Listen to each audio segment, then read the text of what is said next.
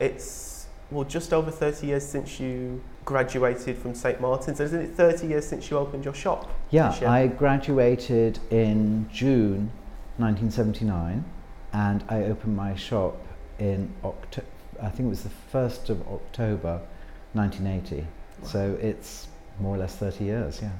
Were you successful very quickly then after graduating? Because that seems, I'm not sure if it was that era, but it seems incredibly quick to be able to open your own shop. Yeah, I mean, it all depends how you term success, but I, I mean, yes, it did happen all incredibly quickly, um, largely through Steve Strange, um, who was, apart from my mum, my first ever paying client, and he had a day job working at PX, which was a really fantastic fashion shop at the time, and through Steve, I met Helen, and, Helen Robinson and Steph Rayner, who owned it, and they asked me if I wanted to take over their basement. And so, I mean, literally within a year of leaving college, I had a shop and a, and a presence, which, you know, I, I, I, it wasn't my ambition necessarily to do that so quickly, but it just sort of happened. You know? It's odd because it's, you know, the end of the 70s, London, St. Martin's. How does millinery work into that? How did Mill- I'm surprised it was registering on your radar at that point. Well, it didn't work in at all, and and that well, that's what was so attractive. I mean, you know, hats and punk didn't really go together. You know, punk was gelled hairdos, and you know, Johnny Rotten wore a beret occasionally, but that was it really. Um, and it was the fact that it was this sort of weird anachronistic thing that I chanced upon. Um, and at that time, there were not so many milliners around. I mean, there was a milliner called David Shilling, but he was making very sort of Ascot big things. And this was also before Vivienne was doing anything in the hat department. I mean, later on, yeah, absolutely, she did like the mud hat and, you know, the big top hat that there's photographs of Philippe Saint-Lon wearing. But nobody was doing it. And the only designer in Paris who was really using hats uh, was Karl Lagerfeld, who was at Chloe then, and he was the one person who saw how um, a hat on a runway could make sort of a, a very special notational focus or whatever. Uh, but nobody was doing it. And so, in a way, it was a, an open market, but you know, it wasn't as, as um, sort of thought about as that. I didn't really consider it that much. I mean, I d- was just doing what I enjoyed.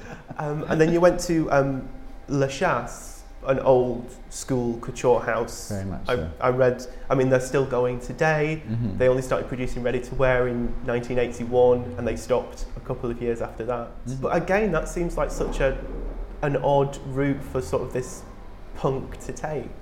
It was very weird because at that time, absolutely there were the punks, but you know, punk for me was 1976. By the time it got to 1977, 1978, it was sort of old fashioned in a way. And, and I certainly I was looking for something else. And you know, we would like the, the next generation of designers coming along after people like PX or Vivienne Westwood or, or something like that. And we needed to find you know, our own way. You know, the one thing that turned me on was g- going into the library, and there was one box in the corner, and that was full of old Vogues, um, British Vogues primarily, from the 40s and 50s, and nobody looked at them. I mean, they were, uh, you know, they, they were throwing them away. And I mean, now, of course, they'd be w- worth a fortune, but people weren't referencing past styles. I mean, it was just, you know, not part of the language of fashion. But to me, what was so extraordinary was all those Penn and Avedon poses of women in extraordinary graphic shapes with crazy things on their heads. And that seemed to be the most revolutionary thing. So the fact that I could actually make hats and make strange silhouettes and transform people into these sort of creatures, people like Kimbo and Princess Julia, etc., etc., um, was completely exciting. Is it true that you were spotted by Gaultier in a Culture Club video and that was how you first came to create hats for him in the early 80s? Yeah, um, what happened, um, George asked me to be in the Do You Really Want to Hurt Me video. And um, I was paid the princely sum of £25, which was a fortune in those days. It was quite a few months round. And I was in the video literally for a microsecond. If you blink, you miss me. But uh, Jean Paul saw me in the video and asked if I could model in his first men's show um, because I, he was sort of inspired by what I was wearing, which was a pale blue zoot suit from a shop in Longacre in Covent Garden called Flip, and some correspondent shoes in black and pale blue, and I was wearing a red fez. So it looked very sort of Tangier in Paul Bowles's 1950s or something.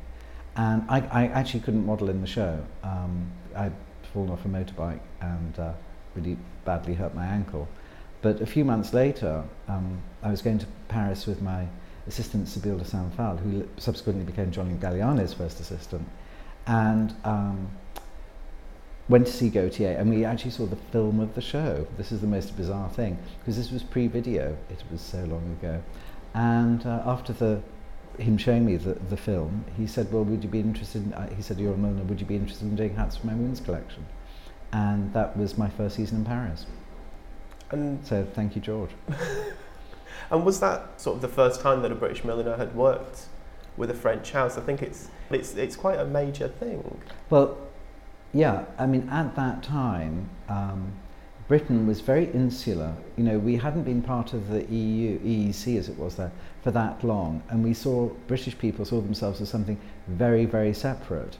And you know, me working in Paris was slightly akin to sleeping with the enemy, and actually I got jip from the British Fashion Council, who sort of didn't approve of it, but you know I just told them to bugger off.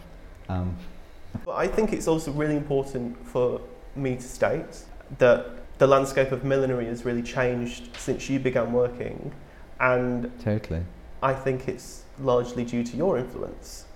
I think it's my influence and also Vivienne's influence. Because mm. she was, I mean, I made hats for people, but she also was show, doing runway shows, which I was not, I mean, I do occasionally, but not really. Um, you know, I do those with other people, I don't do my own. But, you know, Vivienne was actually the first person really to make hats for young people with the mud hat and, you know, the hobo hat and all those different things. But, yeah, I mean, I, I sort of appear to have reinvented the world of millinery, but I didn't have a grand purpose like that at the beginning, I have to tell you. I just wanted to go to a great party. I think it was Susan Menkes who said that kind of you reinvented the idea of the cocktail hat. Yeah, absolutely. Of, it's really interesting that your work at the start of the 80s, like you said, making hats for your friends, making hats just something that you would desire to wear, not wear out of a a sense of duty almost. Yeah, I mean hats. W- w- I mean when I was growing up and in the 80s, that was everything that people would say to me. Oh well, you know, hats are about etiquette and whatever. And in a way, yes, they are, and especially in Britain, they they are about etiquette, and we cannot escape the influence that the royal family and the British class system and blah blah blah. You know, that's our history, and we can act or react against against it but I actually think that you know, hats in the evening, which is I think probably the aspect of hats that I I really work because I you know I love cocktail hats. I mean, yes, sure, I was a fashion student, but I think I was a club kid primarily, and that was when people wanted to dress up and and, and put something wonderful on their heads. So that's often why. Also, as well, if you say, what does a Stephen Jones hat look like? It tends to be smaller because you can't dance in a big hat. I'm interested also in the way that you work with people like Rei Kawakubo and John Galliano, and I'm interested in, I mean, how you work with different designers. Are there any special highlights or? yes, I mean, Rei will work in a very abstract way. John will work in a very sort of character-driven way. Um, Mark will work in a very character-driven way, but in the point of view, he has a huge vocabulary of fashion. He's really knowledgeable. But for myself, it's about creating a character. Always with a hat, there's always a character. You know, hats are just about association. The, the, they always tell a story.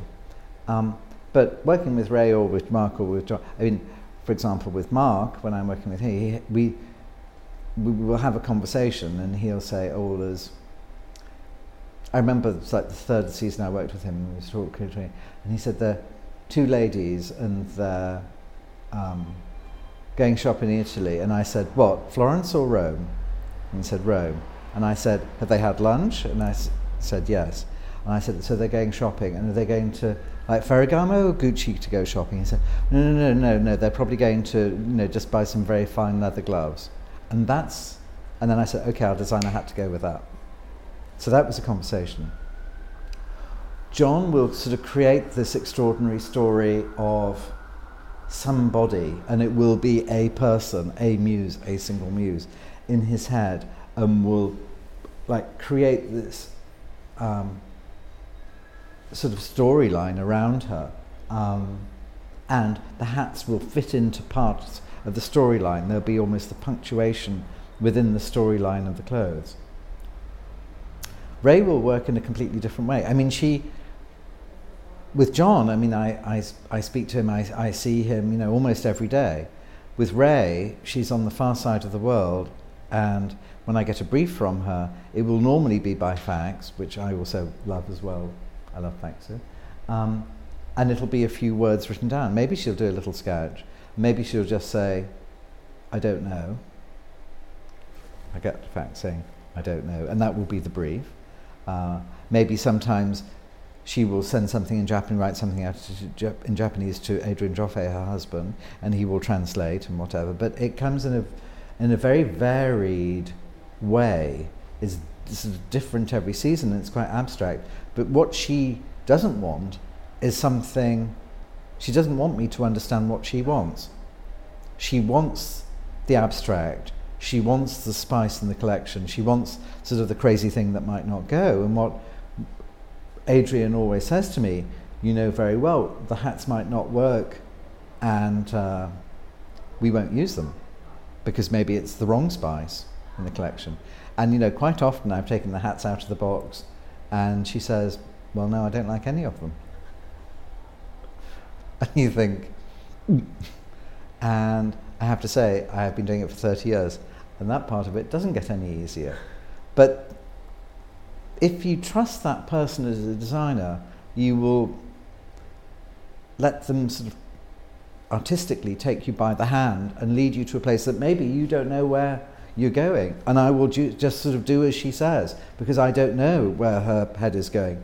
But you know what's so fascinating? When you see it coming down the runway, you see, oh my God, she's pushed fashion forward. She's made an understanding that I didn't know about, um, a creation that I didn't know about. And that's because she's sort of a genius. Does it give you a different type of thrill to working for your own label? Um, I'm just thinking of the way that um, I think it's Galliano that, who said that he liked working for Dior because there were rules that he could choose to work with or work against. Mm-hmm. And I imagine it's kind of the same working with different designers and the different way that they work, and they force you to work mm-hmm. in those different ways. Yeah, I mean, in a way, it is much easier to work within a brief than not within a brief. But the hats for my own collection provide have a very different brief to, you know, working with John. And I mean, it's much looser um, and in a way more difficult. It's more challenging. Um, but the hats are about something very, very different. If you're making hats for a runway show, that is a hat to be seen um, from 20 meters away. If you're making a hat, making a hat for my own collection, it's normally made to be seen, you know, over a lunch table, one meter away. You know, it's if with one of my hats in my own collection, I often think, if it's an evening hat, what's it like to kiss in? But you know, people, uh, most people don't think like that. But that's sort of one of the things that I think is important. Do you sort of bemoan the fact that women don't wear hats every day? Is that something you'd like to see? Um, yeah, I mean, it always improves the quality of my life when I see a woman walking down the hat in the street. And it would improve the quality of theirs too. But, you know, I have to admit that I'm, I'm biased. Um, not everybody thinks like that. But, no, it's great to see people wearing hats. It shows that they have a real interest in their fashion as personal, personal expression. I remember once asking John, I said to him, John, why are you so interested in hats? Why do you like hats so much? And he looked at me and he said, oh, that's a funny question coming from you. And he said, well, why wouldn't I be? It's above the neckline that design becomes really interesting.